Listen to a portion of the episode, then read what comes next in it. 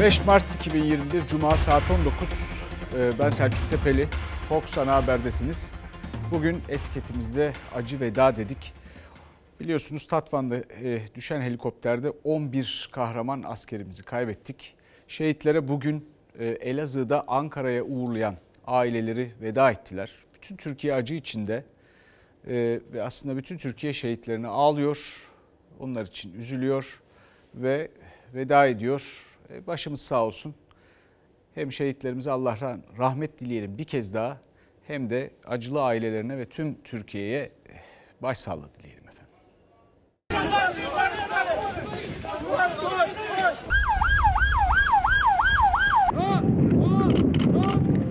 Tüm aileye, ordumuza, milletimize Rabbinden sabırlar diliyorum.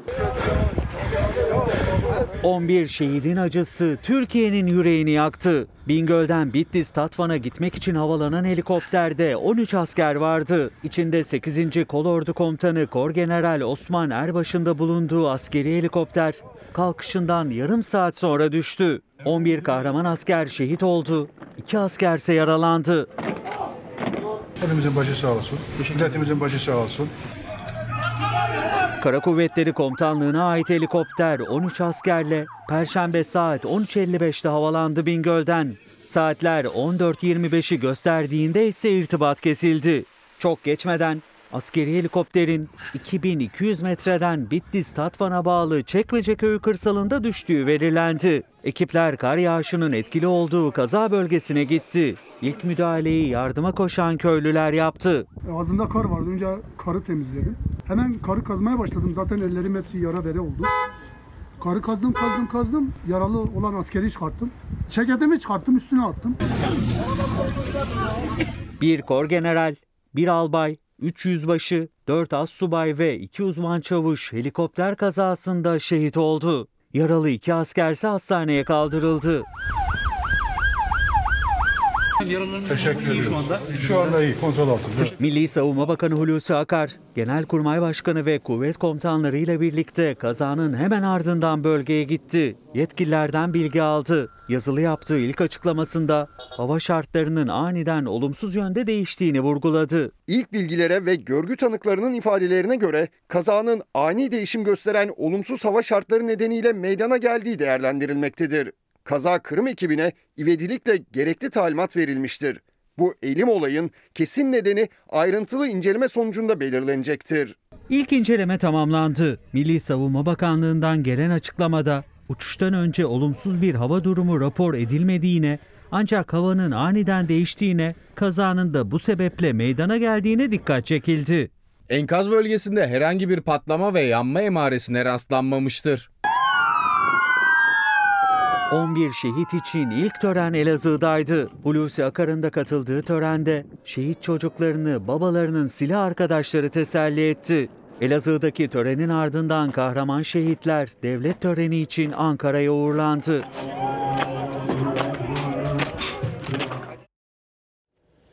Şehitlerin çocuklarına da Allah yardımcı olsun. Hayatları boyunca eh, kahraman insanların eksikliğini hissetmek bambaşka bir şey tabii. Ankara'da da devletin zirvesi şehitler için son görevdeydi.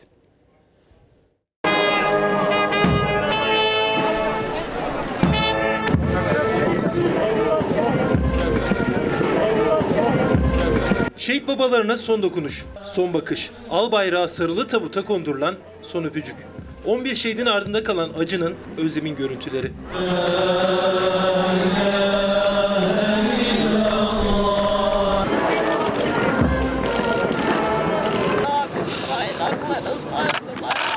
Daha 32 yaşındaydı.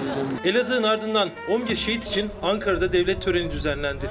Cumhurbaşkanı Erdoğan, CHP lideri Kılıçdaroğlu, MHP lideri Devlet Bahçeli, Meclis Başkanı, bakanlar, Milli Savunma Bakanı, komutanlar, milletvekilleri şehitlere son görev için aynı safta buluştular. Allahu Ekber. Bizim için bir yolculuktaydılar. Ve bu yolculukta da mukadder olan ölümle karşı karşıya kaldılar. Din uğrunda, vatan uğrunda bu makama kavuşmak her yiğidin kârı değil. Devletin zirvesi şehitler için son görevlerini yerine getirirken ailelerin acısı da tarifsizdi. Çocukların, eşlerin, anne babaların vedaları. Kıdemli üst çavuş Ömer Umulu'nun kızı elinde belki de babasının aldığı oyuncağıyla geldi cenaze törenine. Bir başkası şehit babasının bordo beresiyle, parkasıyla. Onu getireceğim dediler nasıl düştü?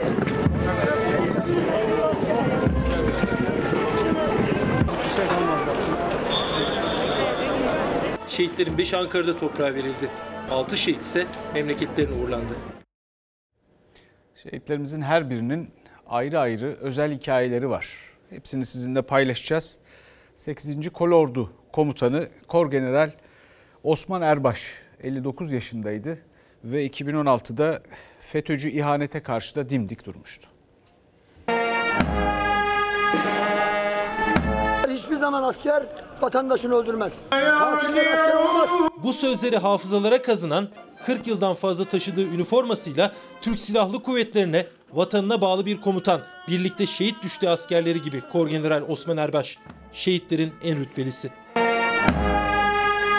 Osman Erbaş komutanımız komutanlığın ötesinde tevazuyla gerçekten duruşuyla çok çok farklı mütevazi bir insandı. Yozgat'ın Yerköy ilçesinden 17 yaşında askeri okul sınavlarını kazanarak ayrıldı.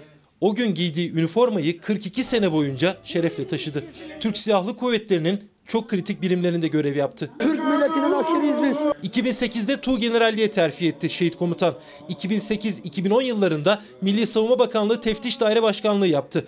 2010-2012 yılları arasında 1. Mekanize Piyade Tugay Komutanıydı. 2012-2015 yılları arasında 3 yıl boyunca Kara Kuvvetleri Komutanlığı İstihbarat Daire Başkanlığı görevini yürüttü. FETÖ üyelerinin hain darbe girişimi sırasında Adana'da 6. Mekanize Piyade Tümen Komutanıydı. Askerlerine FETÖ'cülere karşı mücadele emrini verdi.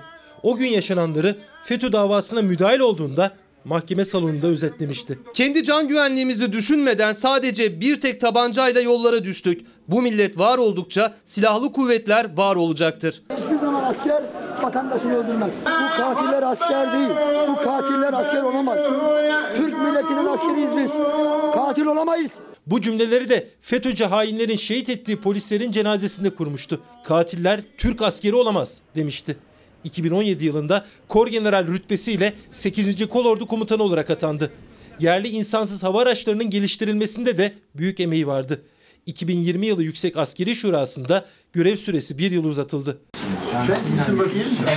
Hem terörle mücadele operasyonlarını yöneten komutandı hem de görev yaptığı yerlerde vatandaşla iç içe bir baba. Helikopter kazasının da en üst rütbeli şeydi. En son dedi keşke biz de şehit ola. Kendini de üzme keşke de o mertebe bize de nasip ola. Kor General Osman Erbaş'ın helikoptere binmeden birkaç saat önce 2016 yılında Şırnak'ta Hendek Operasyonu'nda şehit düşen Musa Yılmaz'ın annesini aradığı ortaya çıktı. Şehadetinin 5. yılıydı. Komutan şehit annesine şehitlik keşke bize de nasip olsa dedi. Birkaç saat sonra o kara haber geldi. Geride sevenleri, askerleri, bir eş, iki çocuk, beş kız kardeş kaldı. Altı kardeşli bir evin tek oğluydu o da. 17 yaşına gitti. Hiç ne tatil bilir ne öyle vatanla uğraştı. Hiç bacının bir kardeşiydi. Anneme babama da hasret gitti. Vatan sağ olsun, dostlar sağ olsun. Yozgat'ta yaşayan ablası gözyaşları içinde tek erkek kardeşi için vatan sağ olsun dedi. Şehit Kor General Osman Erbaş, MHP Kütahya Milletvekili Ahmet Erbaş'ın da kuzeni. Ankara'da şehitlikle toprağa verildi. Şehitlerimizin yarım kalan öykülerinden devam edelim. Bakalım ne özel durumlar, ne özel anlar, sözler, yarım kalan neler var bir yandan da artık vatan toprağına emanetler.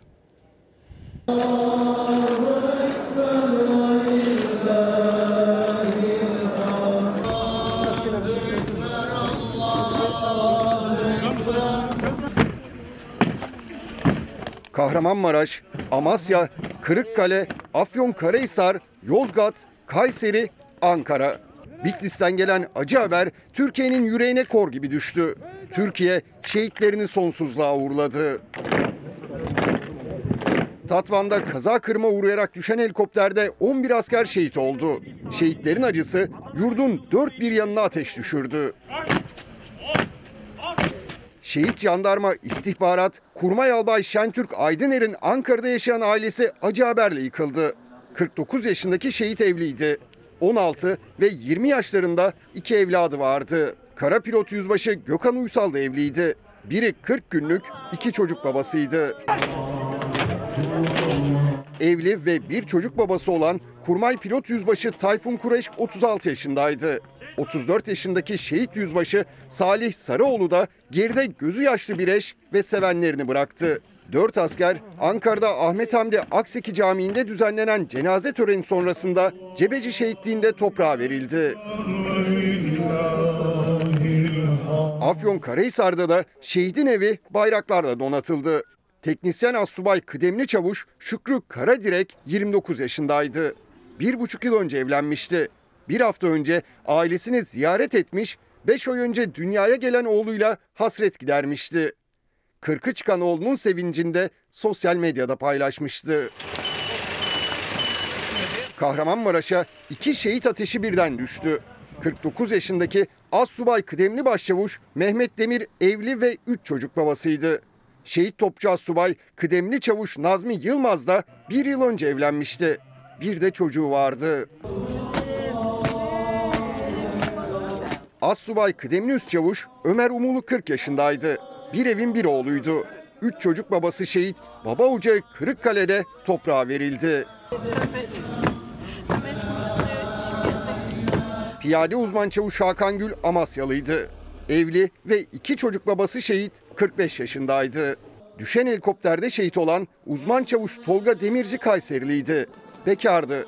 Acı haber İzmir'de yaşayan ailesini yaktı kavurdu. Geçici görevle Bingöl'e giden Demirci'nin vasiyeti babasının Kayseri'deki mezarının yanına defnedilmekti. Bu acının yanında bir taraftan da bu kazanın sebebi araştırılıyor, tartışılıyor efendim.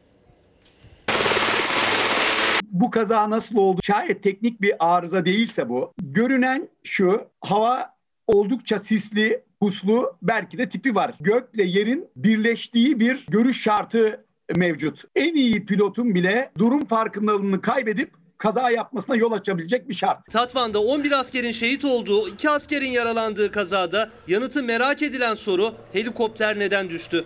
Uzun yıllar Türk Silahlı Kuvvetleri'nde öğretmen pilotluk yapan, yıllardır kaza kırım heyetinde görev alan emekli pilot Eyüp Turşucu ihtimalleri değerlendirdi. Helikopterin kaza sonrasındaki gövdesinin büyük parça olarak bir yerde durması ve çok dağılmaması da bu helikopterin çok yüksek süratle gelip oraya çarpmadığını gösteriyor. İlk başta 4 kişinin yaralı olarak kurtulması da bunu güçlendiriyor. 13 personelle havalanan Kara Kuvvetleri Komutanlığı'na ait Cougar tipi helikopter Bingöl'den Tatvan'a giderken kalkıştan 30 dakika sonra araziye düştü. Milli Savunma Bakanı Hulusi Akar ilk bilgiler bölgedeki hava şartlarını işaret ediyor dedi ama teknik arıza gibi pek çok ihtimal de var. En ciddi teknik arıza pervanenin herhangi bir parçasının kırılması veya kopması halinde yapılabilecek hiçbir şey yoktur. Gider ve çarpar yere. Kuyruk rotorunda bir arıza olabilir. Pilotların indirme şansları var. Riski daha az yani. Çift motor arızası ciddi bir arızadır. Ama uygun bir arazi varsa altında rahatlıkla gider, mecburun işini yapar ve iner. Emekli pilot Eyüp Turşucu olasılıkları sayarken kesin veri olmadan kazanın nedenini bilmek çok zor diyor. Kazanın Cougar tipi helikopterden kaynaklandığı yorumlarına da karşı çıkıyor. Cougar'lar 20 kişilik personel taşıyabilen oldukça güçlü, belli yüksekliklerde sıfır süratte bile durabiliyor. İsterse geri gidebiliyor, yana uçabiliyor. Ben onun için bu sabıkalı kelimesini kullanmak istemiyorum. Bugüne kadar 3 Cougar helikopteri düştü. İkisi yüksek gerilim hattına çarparak. 2017 yılında Şırnak Şenoba'da tüm General Aydoğan Aydın'ın da aralarında olduğu 13 askerin şehit olduğu kazada Cougar helikopterin yüksek gerilim hattına çarpması sonucu gerçekleşmişti. Emekli pilot Turşucu son kazanın sebebinin yerli milli imkanlarla üretilen ve helikopterlere yerleştirilen veri sistemiyle aydınlatılabileceğini söyledi. Buradaki kazanın nedenini öğrenmemiz aylar alabilirdi. Ama ses ve uçuş verilerini kaydeden bir sistem mevcut. Bu helikopterde de mevcut. E, kısa süre içerisinde çözümlenip belli bir kanaat oluşturacaktır. Helikopter göstergelerinin kayıtları kokpit içi konuşmalar, motor bilgileri, kaza öncesi ve kaza sırasında yaşananların hepsi helikopterin kara kutusunda. Şimdi o kara kutu incelenecek. Kazaya hava şartları mı neden oldu? Teknik bir arıza mı ortaya çıkacak? Şimdi bir yandan da hayat gailesi var. Biliyorsunuz bir Covid-19 salgınıyla uğraşıyoruz. Normalleşme için adımlar atıldı. Yeni bir yaşam hali, düzeni söz konusu fakat vaka sayısı 11 binin üzerinde ve artmaya devam ediyor. Dolayısıyla uzmanlar endişeli. Özellikle ne için endişeliler biliyorsunuz artık cumartesi günleri sınırlama, kısıtlama yok. E peki cumartesi ne olacak? Ne bekliyor bizi? İşte cumartesi alarmı. Hafta sonu e, yasaklarının kalktığı ilk e, hafta sonuna giriyoruz ve havalar oldukça elverişli görünüyor. Türkiye'de yüksek düzeyli bir salgının ortasındayız hala. Çok dikkatli olmanız gerekiyor. Normalleşme süreciyle birlikte hastanelere başvurulardaki e, artışın olduğunu daha da gözlemliyoruz. Özellikle bu konudaki kaygılarımız var. Uzmanlar çok endişeli çünkü düşük ve orta riskli illerde hafta sonu sokağa çıkma kısıtlaması kaldırıldı. İstanbul gibi yüksek ve çok yüksek riskli illerde ise sadece pazar günleri sokağa çıkma yasağı olacak. Yani aylar sonra ilk kez bu cumartesi riskin rengi fark etmeksizin 81 ilin tamamı dışarıda olacak. Hafta sonu yasaklar kalktı diye birdenbire lütfen sosyalleşmeyelim. Geçen yıl günde 3-4 bin vaka olduğunda kendimizi çok tedirgin hissederken şimdi 12 bin vaka varken kurumları açmaya çalışıyoruz. Günlük vaka sayıları 11 binin üzerinde seyrediyor. Vefat sayısında ise artış var. Bir yanda normalleşme adımları, diğer yanda ise yavaşlayan aşılama. Uzmanların endişesi günden güne katlanıyor. Sabah 7 milyon 406 bin olan ilk doz aşılama sayısı günün sonunda ancak 100 bin kişi arttı. Bugün itibariyle 50. gündeyiz. Henüz 10 milyon kişiyi aşılayamadık.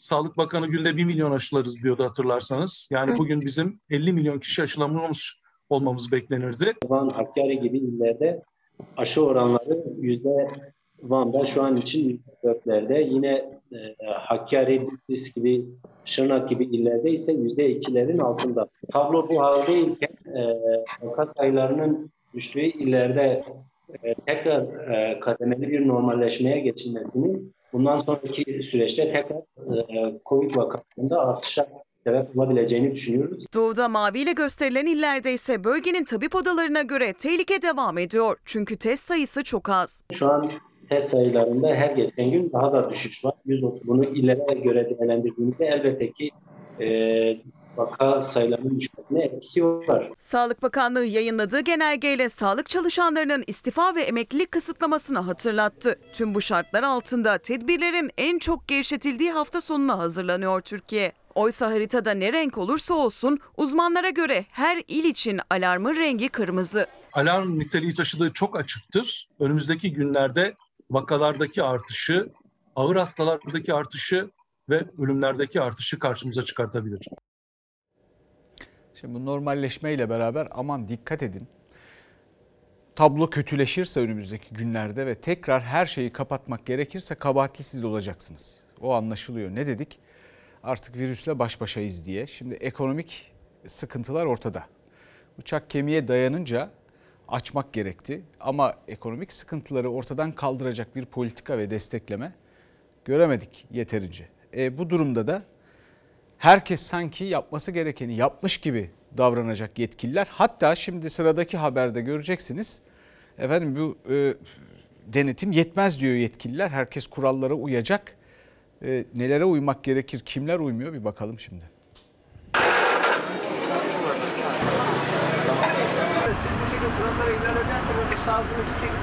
Alırım abi ne almayayım ya? Bu yasak efendim. Abi yasak yüzde elli abi yüzde elli. Yani ben abi çakmamışım. Aldım 5 tane ayakta yolcum var. Bir çare bulursunlar abi. Yazık günah şimdi ben 100 milyon borcum var. Ben nasıl ödeyeceğim bunları? Fazla yolcu aldığı için ceza kesilen minibüs şoförü kendini borcum var diyerek savundu. Normalleşme denetimlerinde toplu taşıma araçları ve sahillere yoğunlaştı polis. Kurallara uymayanlara ceza kesildi. Ayakta yolcu almıyoruz. Ehliyet alın gelin. Ayakta yolcularda bir insan. Sigara, sigara yasak.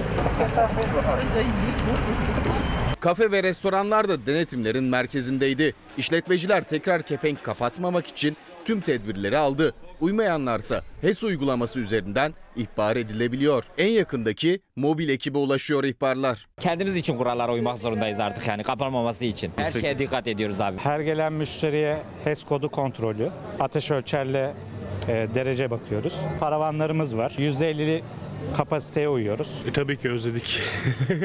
Biraz yok ama insanlar tabii birazcık açlık var şimdi ama o düzelir gibi geliyor bana. Aylardır açılmayı bekleyen esnaf açılışın ardından önlemlere özellikle dikkat ediyor. Riskin azaltılabilmesi için önlemlerin başında kapasitenin %50 azaltılması geliyor. Bu kurallara uymayan işletmeleri müşteriler ihbar edebiliyor. Bunun için Hayat Eve Sığar uygulamasına girip ihbarda bulun butonuna tıklamak yeterli. Çok dolu olan mekanları ihbar edebileceğinizi biliyor muydunuz? Ben onu bilmiyordum. Sadece ben bu uygulamayı HES kodu için kullanmıştım. Bunu da daha yeni görüyorum yani. Normalleşmeye çalışıyoruz yani. Yine dikkat ederek tabii önceki gibi kesinlikle bir rahatlık mümkün değil. Uzun zamandır dışarı çıkıp bir yerlerde oturmuyorduk. İşte bu durum sürsün diye valiler de denetimlere katılıyor. Çok yüksek riskli illerden Edirne'nin valisi Ekrem Canal, hayırsız evlat vurgusuyla seslendi Edirnelilere. Bizim kültürümüzde anne babasını ziyaret eden evlat hayırlı evlattır. İstirham ediyorum iki ay süreyle hayırsız evlat olsunlar ve iki ay süreyle anne babaları dahi ziyaret etmesinler. Trabzon'da taziyeler telefonla kampanyası başlatılırken haritada yine kırmızıyla gösterilen Aksaray'da da tam kapanmaya gidiliyor. Pazar günü marketler bile kapalı olacak. Pazar günü istisnalar da ortadan kaldırılarak Aksaray'da hem sokağa çıkma yasağı var. Yani hiçbir şekilde hiçbir vatandaşımız sokağa çıkmayacak. Bakkallar kapalı, manavlar kapalı, parklar kapalı. Bir gün boyunca sabretmek zorundayız. Şimdi bu denetimler filan bunlar güzel. Ama oradaki tavırlar da önemli. Zonguldak Ereğli kaymakamının bir tavrı var. Geçen Kasım ayında kaydedilmiş bir takım görüntüler. Bu görüntüler ortaya çıktıktan sonra büyük tepki oluştu. Zonguldak Valiliği de açıklama yaptı. Eski görüntüler bu iyi niyetli değil bunların paylaşılması diye. Evet ikisini ayıralım. Bu türden davranışları görüp siz tedbirleri elden bırakmayın. Aman ha. Fakat bu açıklamayla beraber bu haberde içindeki unsurları görecekseniz özür kabahatten büyük. Tutanak verir mi? Üç e, arkadaşın da e, yan yana ve maskesiz olduğu tespit edilmiştir diye. Biz eczane çalışıyoruz. Ben şey Siz, siz itirazınızı yaparsınız tamam mı? Tutanağı şey yapın. Tamam tamam. Tutanağı tutun. Üç kişinin de e, maskesiz ve e, bir metre arayla oturdu tespit edilmiştir diye bana. Tamam. Tamam. Eczane çalışanlarının ne söylediğini dinlemedi bile. Oysa müşteri yokken içecek için indirmişlerdi maskelerini. Yeniden normalleşme ve denetim sürecine girilince Zonguldak Ereğli Kaymakamı İsmail Çorumluoğlu'nun bu sert uyarıları çıktı ortaya. O an çıkarmıştım. Maskem zaten var. İkiniz de, ikiniz de. Yanımdaki insan takı, ya, taktığı için. Efendim, yanındaki, yanına söyleyeyim yok. Yanındaki insanda da maske yoktu. Ne söyleyeyim? Önce yolda yürüyen bir genci durdurdu, hiç dinlemeden ceza talimatı verdi. Sonrasında bir büfeydi Kaymakam İsmail Çorumluoğlu'nun durağı. Takalım şu anda. Yalnızım yalnızım her taraf kapalı. Öyle bir şey yok. Bana da bu bunu takmak anlamsız geliyor ama Sağlık Bakanlığı maskenizi takın diyor. Niye buna direniyorsunuz ki yani? Madem gereksiz tamam çıkart o zaman. Çıkart at maskeyi. Zonguldak Ereğli Kaymakamı İsmail Çorumluoğlu'nun eczanedeki görüntüleri ise işte bu fotoğrafla birlikte yayıldı sosyal medyada. Kaymakam bir ziyaretinde 4 kişiyle daha aynı odadaydı. Masadakiler yenilip içilmişti. Eczacılara ise benzer sebeple ceza kesildi. Biz eczane çalışıyoruz. Şey Siz itirazınızı yaparsınız. Üzerinden 3 aydan fazla süre geçen bir diyaloğu içerisinde bulunduğumuz kontrollü normalleşme döneminde gündeme getirmek iyi niyetli bir yaklaşım olmayıp bu tür gerçeğe aykırı spekülatif haber ya da paylaşımlar denetim faaliyetlerinin etkinliği üzerinde ciddi risk oluşturmaktadır. Zonguldak Valiliği görüntülerin 26 Kasım'da kaydedildiğini duyurdu. Ancak açıklamada kaymakamın sert tutumuna yer verilmedi. Tutanağı tutun. Üç kişinin de e, maskesiz ve e, bir metre arayla oturdu tespit edilmiştir diye bana. Tamam. Tamam. O odadaki kalabalıkta bu bütün önlemlere, önlemlerin denetlenmesine, oradaki tavra muhalefet oluşturuyor. Bu arada da Valilik bununla ilgili iyi niyetli olmadığı yorumunu yapmış ama o günden bugüne kadar görüntü eski. Ama o arada ne yapıldı? Bu söz konusu görüntüden kendileri de rahatsızlık duymuş. E peki bu konuda bir uyarıda bulunuldu mu kaymakama? Orası meçhul çünkü açıklamada böyle bir detay yok. Şimdi e, geçelim e, siyasete. Siyasette de bir yandan tartışmalar sürüyor. E, Cumhuriyet Halk Partisi Genel Başkanı Kemal Kılıçdaroğlu, Cumhurbaşkanı Erdoğan'ın CHP ile ilgili sözlerine yanıt verdi. Türkiye'nin geleceğinde bu zihniyeti yapısı ve üslubuyla CHP diye bir partiye yer olmadığını da şimdiden görüyoruz. Siz 19 yıl memleketi yöneteceksiniz. 10 milyonu aşkın işsiz çıkacak. Sorumlu kim? CHP zihniyeti. Allah aşkına ya ne yaptık biz? Sanki ben devleti yönetiyorum. Cumhurbaşkanının sözlerine TV5'te katıldığı programda yanıt verdi Kılıçdaroğlu.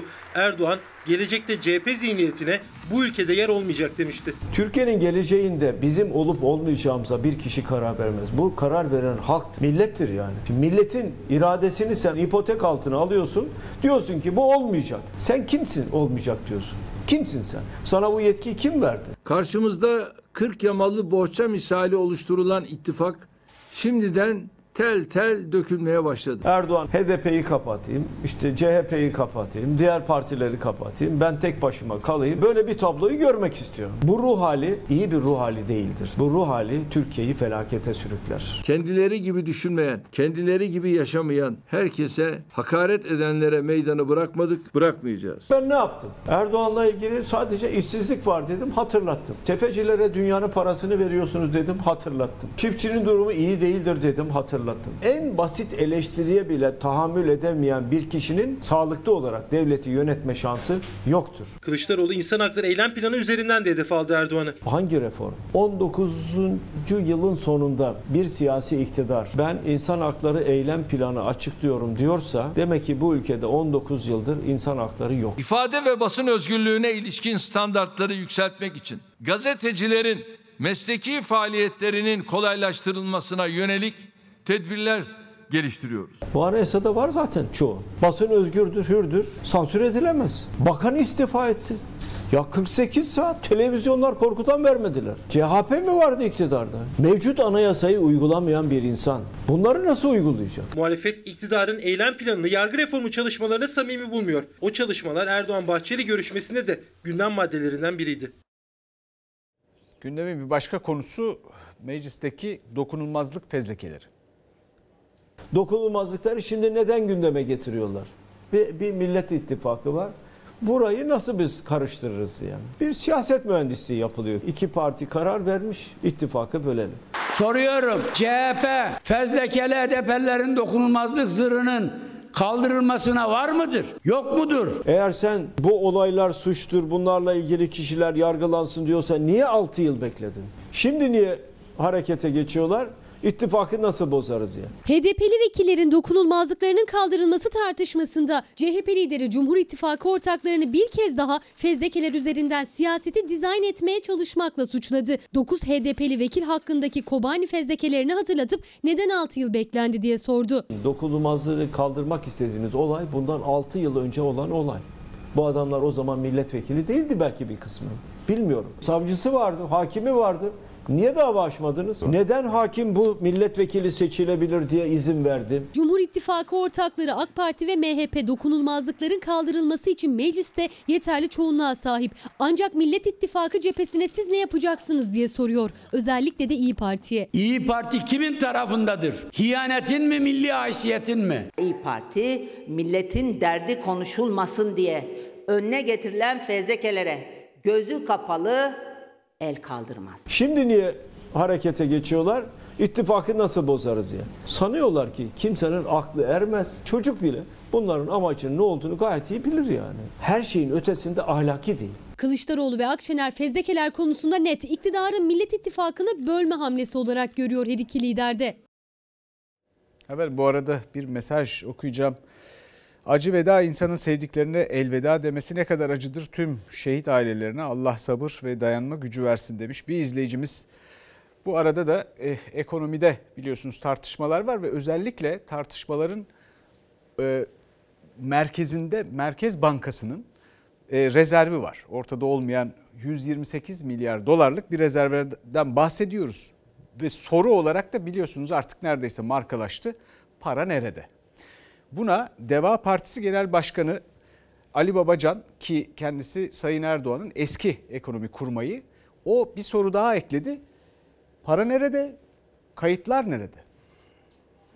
Partili Cumhurbaşkanı akraba bakan el ele verdi. Tam 130 milyar dolarlık döviz rezervini 2 yılda çarçur ettiler. 2 yıl. Adeta kibriti çakıp yaktılar. Şu anda Merkez Bankası'nın rezervleri eksi 45 milyar dolara düşmüş durumda. Milletimiz devletin kasasındaki her kuruşun 84 milyonun ortak geleceğini güvence altına almak için kullanıldığından emin olsun. Bu dövizi ne zaman, kime, hangi kurdan ve hangi yöntemle sattınız? Sorularımıza açık ve net şekilde cevap bekliyoruz. AK Parti hükümetlerinde en uzun süre bakanlık yapan yıllarca ekonominin dümeninde yer alan Deva Partisi lideri Ali Babacan da Merkez Bankası'nın kullanılan 128 milyar dolar rezervi üzerinden hedef aldı Cumhurbaşkanı'nı. Milliyetçilik, milliyetçilik deyip duruyorlar ya. Milliyetçilik bu mu ya? Milli paramızın değerini pul mu etmek? Marketlerde peynirlere, mamalara, yağlara kilit vuruluyor çalınmasın diye. Finansal dalgalanmalara karşı devletimizin tüm imkanlarını seferber ettik. Merkez Bankası'nın resmi sitesinde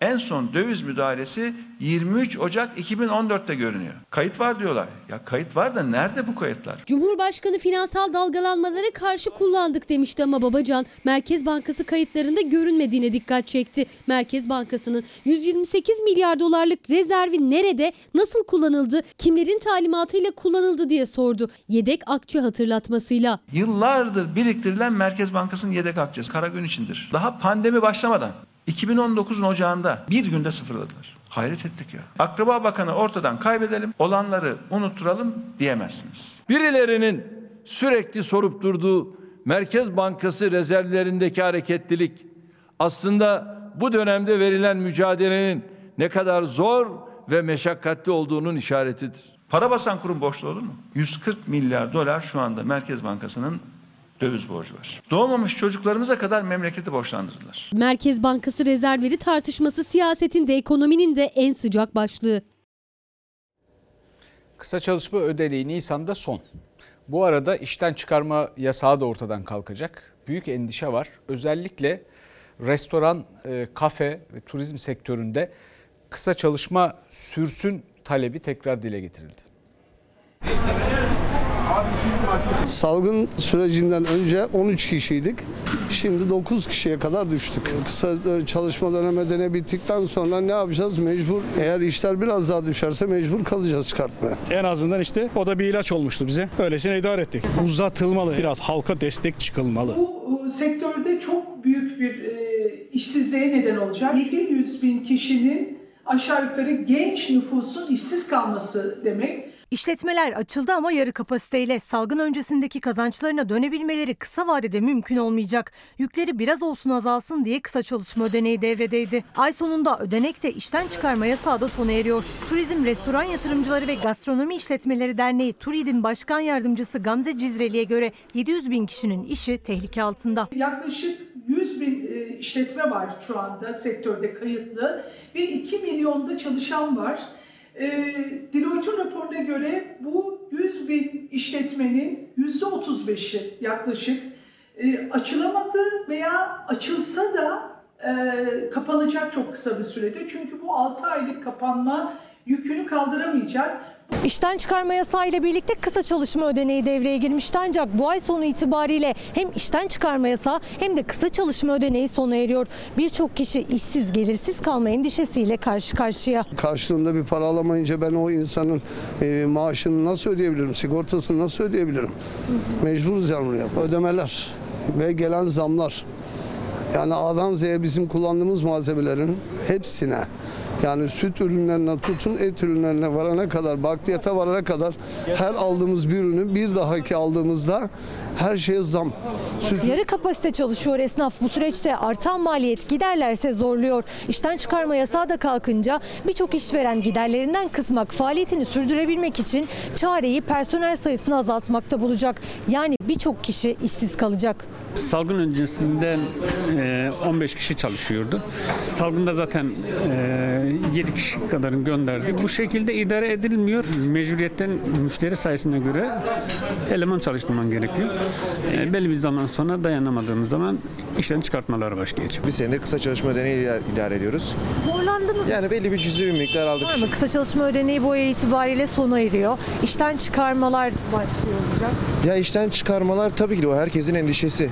Maaşlarının çok altında da olsa işsizlik fonundan karşılanan ödenekle geçiniyordu çalışanlar. Sondan bir önceki kısa çalışma ödeneklerini aldılar. İşçi ve esnaf temsilcilerinden de salgın sürecinde kısa çalışma ödeneğinin devam etmesine yönelik çağrılar. Son kısa çalışma ödeneklerini alanlar endişeli. Çünkü iş bulabilmek çok zor. Bence uzatılmalı. Görüyorsunuz zaten ortalığı virüsten geçilmiyor. Yani kimsenin işsiz kalmasını istemiyorum yani.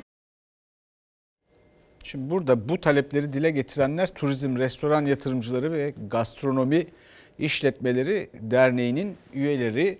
Geniş bir sektör ama gastronomi orada çok göze batan bir ifade aynı zamanda. Türkiye'nin gastronomi kodamanları ile ilgili de ileriki günlerde çünkü Türkler ağzının tadını bilir. Bunu dünyaya ne kadar yansıtabildiler veya şimdiye kadar çalışanlarıyla olan ilişkilerinde o çalışanlar ne kadar nasıl söylenir doğru ve iyi yaşam standartlarına kavuşabildiler. İnşallah önümüzdeki günlerde bunu da konuşuruz ama bu kısa çalışma ödeneği yüz binlerce insana, milyonlarca insana e, geçinme fırsatı, fırsatı da sundukları için bu sektör önemli, talepleri önemli efendim. Şimdi gerçek enflasyon rakamları ile ilgili bir haber var sırada.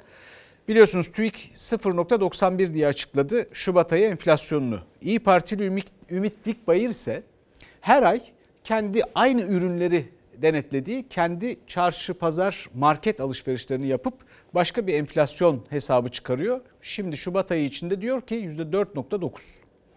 Vatandaşımızın geçim sıkıntısını, satın alma gücünün çok kötüye gittiğini ispatlamak için eşimle birlikte pazar ve market alışverişi yapacağız. Yarım kilo üzüm peynir alacağız. Tamam. Yarım kilo da zeytin. Aha, üç tane portakal, üç tane elma. Alabildiğim gücüm neye yetiyorsa onu alacağım. Yani görüyorsunuz siz de söylememe gerek yok. Çok pahalı. Özellikle zaten zor geçinen emeklinin maaşını eritiyor enflasyon. Üstelik TÜİK'in rakamlarıyla sokağın enflasyonu birbirini tutmuyor. TÜİK'e göre Şubat enflasyonu %0,9. Her ay aynı marketten aynı ürünleri alarak enflasyon hesabı yapan İyi Parti Sakarya Milletvekili Ümit Dikbayır'ın hesabına göre ise %4,9. Bu hesaba göre emeklinin %7,36'lık zammının çoğu hayat pahalılığıyla eridi. Yetiyor mu emekli maaşı? Yok. Nerede yetecek? Nerede yetecek adamın aldığı 2000 lira mı ne para? Doğalgazı yemin ediyorum ki yakmıyorum. 200 lira gelmiş. 200 küsür elektrik gelmiş. 50 lirası gelmiş. internete gelmiş. 100 küsür lira. Telefon faturaları gitti 1000 lira. Yemeğe kalmıyor. Yok ne kalacak ki? İşte geliyoruz. Ucuz bak hiçbir şey almadım. Bir kıvırcık aldım. Un alalım. Nereye aldığımız gibi alalım. 7.25. 1 kilo un. Evet, o da zamlanmış. Bunda da zam. Ürün fiyatları sürekli yukarı çıkarken maaşlar yerinde duruyor. Bu ay beşincisini yaptığımız pazar ve market alışverişi buradaki amacımız TÜİK'in açıkladığı rakamlarla vatandaşın gerçek enflasyonu arasındaki farkı göstermek. Milletvekilinin hesabıyla TÜİK'in enflasyonu arasında uçurum var. Ocaktan Şubat'a en fazla zamlanan ürünlerin başında süt ve süt ürünleri var. Süt 3 tane alıyoruz. Evet. 7.50 olmuş. Bir tane süt çok zamlanmış. Fiyatlar pahalı. Meyve suyu süt aldım. Zam gelmiş mi süte?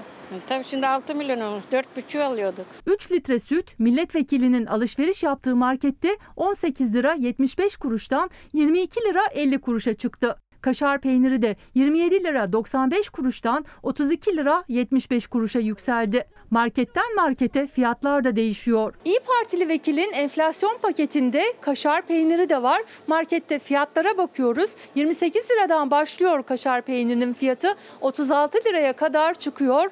O da 1 kilo bile değil sadece 600 gram. Yetiyor mu emekli maaşı? Nerede yetecek? Bu zamanda 1800 lira alıyorum. Kira vermiyorum sadece. Kira vermediğim halde Yeri geldi el borç bile alabiliyorum. Portakalla elma almaya çalışacağım. 3 tane portakal, 2 tane, 3 tane elma işte böyle idare ediyoruz. Kilo değil taneyle alıyor ama onu alırken bile düşünüyor emekli. Maaş zammını gerçek enflasyona göre alamıyor belki ama markete gittiğinde gerçek fiyatlarla yüzleşiyor. Geçen de aldığımda 5 liraydı.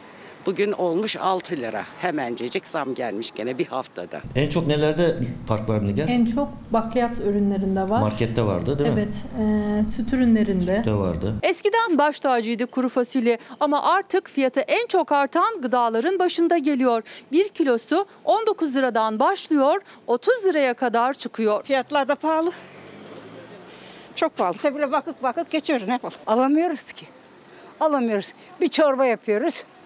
Üç gün içiyoruz. İşte ne ucuz bulursak onu yapıp onu yiyoruz. Yok ki. Tarihte bir ilk yaşandı ve Papa Francis 3 günlük bir ziyaret için Irak'a gitti. Halaylarla karşılandı. Tarihte ilk kez bir papa Irak'a gitti. Papa Francis Bağdat'ta halaylı, kılıçlı törenle karşılandı. Irak tarihi bir ziyarete sahne oldu. Papa Francis, iki selefinin daha önce savaş ortamı nedeniyle gidemediği ülkeye güvenlik ve salgın riskinin gölgesinde uçtu. 84 yaşındaki Papa ziyareti öncesinde Irak halkına seslendi. Mesajına selamun aleyküm diyerek başladı. Assalamu alaikum. E giungo tra voi come pellegrino di pace. A ripetere voi siete tutti fratelli. Üç günlük tarihi ziyaretin ilk durağı başkent Bağdat oldu. Papa Francis'i havalimanında Irak Başbakanı Mustafa Kazimi karşıladı. İkilinin görüşmesi sonrası Katoliklerin ruhani lideri halay ve kılıçlarla selamlandı. Papa Francis'e halkın ilgisi büyüktü. Yol kenarında toplananlar Papa'ya sevgi gösterisinde bulundu. Papa daha sonra Cumhurbaşkanı Berham Salih'le bir araya geldi. Papa'nın ziyareti hem Hristiyan azınlık hem de ülkede barış ortamının yeniden sağlanması açısından önemli. Türkiye'nin Vatikan Büyükelçisi Lütfullah Göktaş da ziyaretin anlamına dikkat çekti. Papa Franciscus bu ziyaretiyle Irak'taki Hristiyanlarla dayanışma içinde olduğunu da göstermek istiyor esasen. Irak şimdi deyim yerindeyse yaralarını sarma, toplumsal huzuru yeniden yakalama, inşa etme uğraşında. Papa'nın ziyareti bu sürece hakikaten olumlu bir katkı sağlayabilir. Covid salgınından bu yana ilk yurt dışı ziyaretini Irak'a gerçekleştiren Papa Francis, Necef'te Şii din adamı Ayetullah Ali Sistani ile de bir araya gelecek.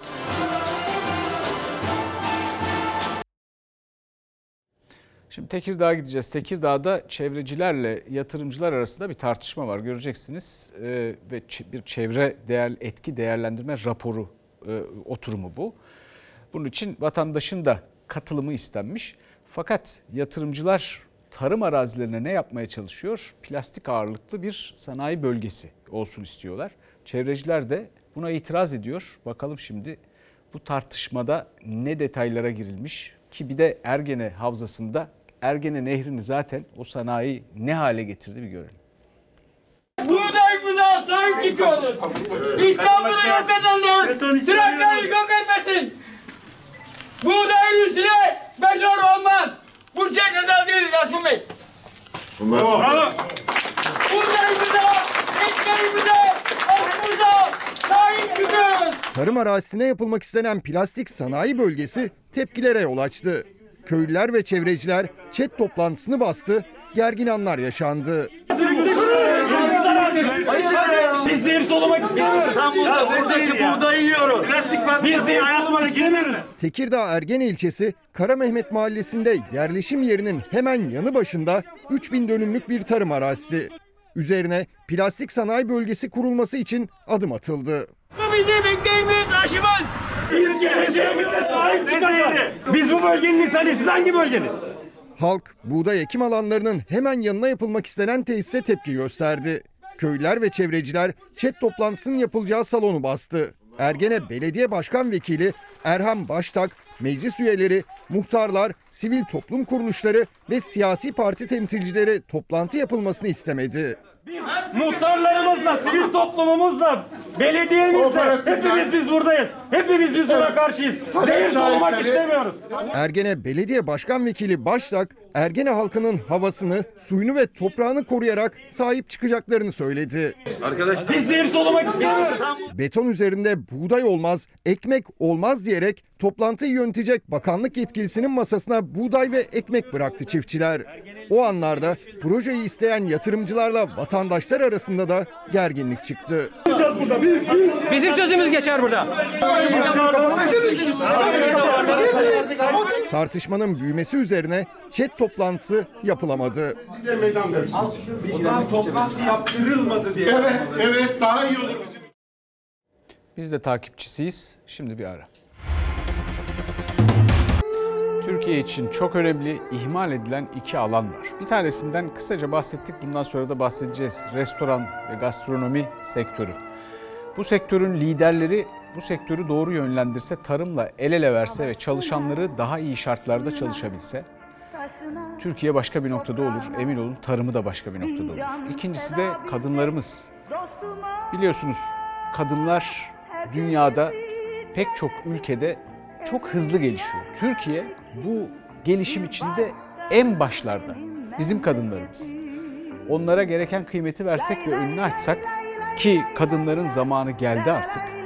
Türkiye yine başka bir noktaya doğru hızla yönelir, gider, varır. Efendim şimdi Fox'un 8 Mart Dünya Kadınlar Günü için bir e, kampanyası var. Hayran olacak kadınlar.